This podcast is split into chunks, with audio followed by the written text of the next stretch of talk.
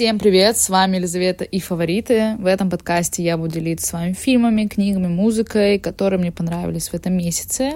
В будущем я себя не буду ограничивать, это могут быть статьи, покупки, что угодно. So, let's go!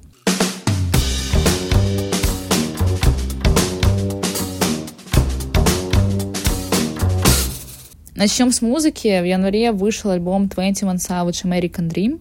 Не назову себя настоящим фанатом, true фанатом 21 Savage, поскольку прошлые альбомы я полностью не слушала. Я знала, что у него есть совместный альбом с Дрейком, с Метро Бумин, отдельные композиции с ними же. Также слушала также они мне нравятся. В этом же альбоме, насколько мне известно, это его третий сольный альбом. Мне понравились его самые популярные треки. это, это практически всегда так. Это Red Rum и Сники. Интересный факт, если прочитать Red Rum задом наперед, получится мед убийца. Ну, в принципе, в композиции эта тема и есть.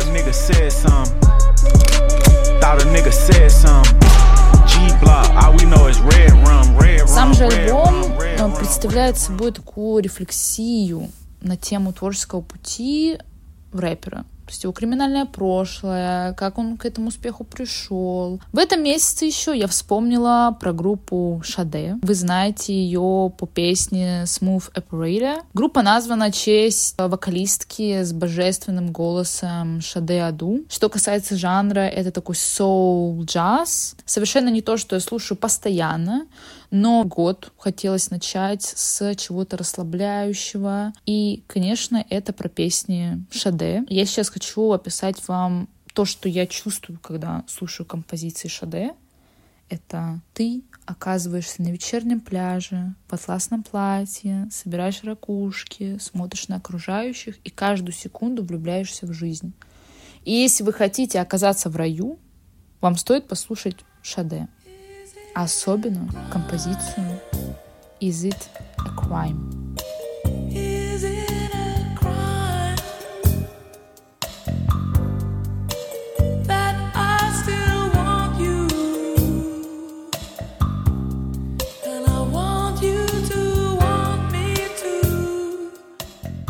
Следующая совершенная новинка в моей жизни — это Channel Tres или Channel Tre. Смотрела однажды, с кем же коллаборировался мой любимый Тайлер из Creator и увидела композицию Фуэго как раз э, с Channel Tres. Можно начать знакомство как раз с этой композиции, с этим исполнителем, но лучше с его сольной и самой популярной контрола.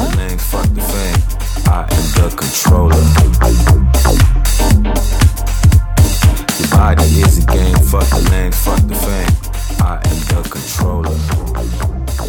И, боже мой, как он вкусно, вот именно вкусно совмещает R&B, хаус, электронную музыку. Я влюблена.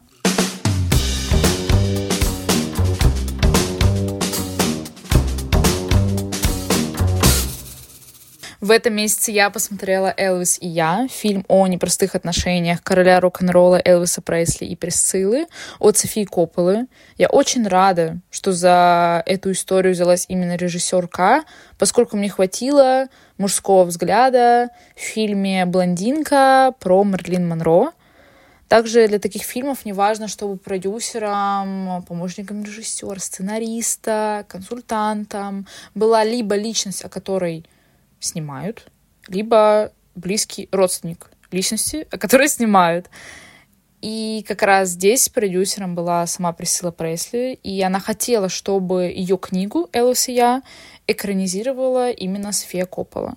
Поэтому мне кажется, что здесь плюс-минус достоверно. Хотя, конечно, мы полагаемся на воспоминания Присциллы, но я очень уж верю, что Элвис Пресли мог быть таким, что касается самой атмосферы фильма, не ожидаете здесь каких-то американских горок, интриг. Это совершенно, знаете, обычная история, как девочка, ей было 14 лет, когда она встретила 24-летнего Элвиса. Э, вот девочка попадает в руки такого заботливого, хорошего мужчины, который позже превращается в абьюзера, и постепенно она учится самостоятельности, приобретает независимость, и в конце концов, видя, как Элвис сам себя разрушает, покидает дом. И это действительно счастливый финал. Грустный факт об этом фильме. София Коппола хотела, чтобы Лана Дель Рей записала саундтрек, но из-за нагруженности у Ланы не получилось, и это очень-очень грустно, поскольку Лана очень любит Присциллу, она очень любит тот период, и ее образ в альбомах to Die был вдохновлен э, стилем Присциллы, это объемная прическа, эти стрелки. И я видела, как у Присциллы Пресли спросили, любите ли вы песни Ланды Рей. Она сказала «Yes». Yes, ребят, это победа. Следующий фильм, который я посмотрела в конце месяца со своей подругой в кинотеатре, это «Мастер Маргарита». Волшебный, потрясающий. В духе Булгакова фильм. Я понимаю людей, которые могут предъявить, что он не по тексту, герои не те. И это право людей действительно так думать. Хотя я считаю, что если нужно делать что-то по тексту, то этому подходит формат сериала. Уже за два с половиной часа э, режиссер Михаил Лакшин продемонстрировал свое видение этого произведения. После просмотра сложилось такое впечатление, что я посмотрела не экранизацию «Мастера Маргариты», а сюжет навеянный замятиным мы. И я особенно зацепилась взглядом за цвета, которые использовались в этом фильме. Это темные, холодные. До этого изображая то время, 20-30, используют желтый, теплый оттенок.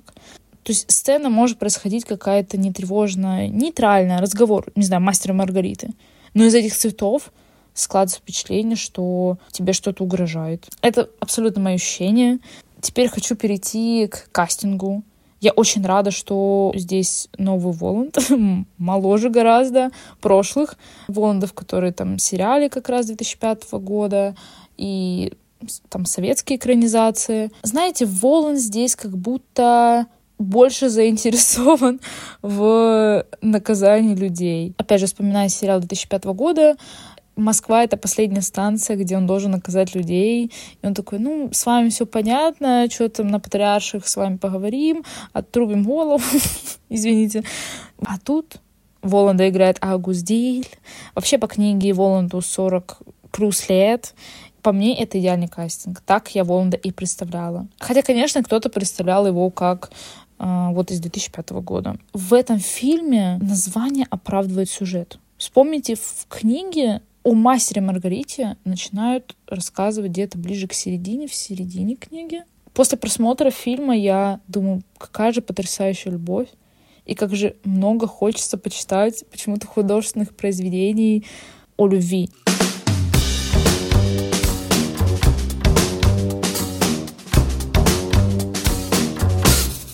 В этом месяце я постепенно возвращаюсь в мир художественной литературы, поскольку последние два года я была погружена в нон-фикшн, профессиональную литературу. Это было связано с написанием диплома, с последними курсами университета. И, честно, я пыталась заставить себя читать. Но в момент, когда я осознала, что я себя заставляю, я отпустила. Сказала, Лиз, если ты сейчас ничего из этого не хочешь, почему ты пытаешься делать вид, что это тебе нравится? И вот в январе я решила постепенно возвращаться. Начала свой месяц, свой год с Альбера Камю «Посторонний». Так как я долго не читала, мне кажется, самое правильное решение — это с небольших произведений и с авторов, э, которым я доверяю. Что ж, переходим к Камю «Посторонний». Коротко о сюжете. Главного героя Мерсо судят не за то, что он убил человека, а за то, что он не скорбел о матери. Перед тем, как перейти к, своим, к своему анализу, Точнее, у меня это будет не анализ, а что я вспомнила о своей жизни после прочтения. То есть перед этим я хочу сказать вот что. Этот герой не чувствовал совершенно ничего на протяжении всей книги. Хочется зачитать цитату и подумал, вот и прошло воскресенье. Маму похоронили, завтра я пойду на работу, и в сущности ничего не изменилось. Теперь мой анализ. Не произведения, а жизни. Наверняка вы встречали людей, которые знаете, очень спокойно ко всему относятся, не чувствуют ни радости, ни грусти, и при этом этот человек не несчастен. Он такой. К счастью, единственное, он не совершал никаких преступлений, как главный герой Мерсо но такие люди есть. И ладно бы, если это были там посторонние люди, знакомые, но я иногда замечаю это за собой, когда наступает момент, который я так ждала, и я никак к этому не отношусь. Ни радости, ни грусти. Не знаю, что произошло. Организм скорее устал от этого. Еще книга, о которой я хочу рассказать, это дневник Джейн Биркин актрисы, иконы стиля. Именно она исполняла самую известную в мире песню, которую запрещали, на секундочку, о любви на французском языке с Сержем Гинзбургом. Вы наверняка ее слышали. Называется книга «Дневник обезьянки» 1957-1982 годы. У меня были завышенные ожидания, и они не оправдались. Но хочу сказать, что ее период до середины 60-х, 70-х, ее жизнь действительно была интересной и насыщенной. Но позже начинается рутина, особенно когда она ходит замуж за Сержа Гинзбурга, рождаются дети, и вот буквально вот эта книга рядом со мной лежит. Открываем случайно. Вот 74 год. Суббота. Сидим с Сержем на террасе бара с видом на бассейн. Солнце печет. У меня еще держится температура, но я чувствую себя немного лучше. И представьте, это где-то начинается с 75-го, сейчас точно дату не скажу, когда они сошли с Сержем. Начинается с этого года и дальше так. Кажется, что читать рутину такой звезды интересно, но на самом деле нет. Какие же у меня были ожидания? Я думала, что на каждой странице будет какая-то невероятная цитата жизни, о смысле всего сущего. Но, да, к сожалению, увы и ах, этого я не обнаружила. Есть еще вторая часть, которая называется «Постскриптум» с 82 по 2013 год. Возможно, из-за возраста там уже начнется больше рассуждений о чем-либо. Спасибо, что прослушали первый выпуск моего подкаста. Читайте, смотрите, любите. Еще услышимся.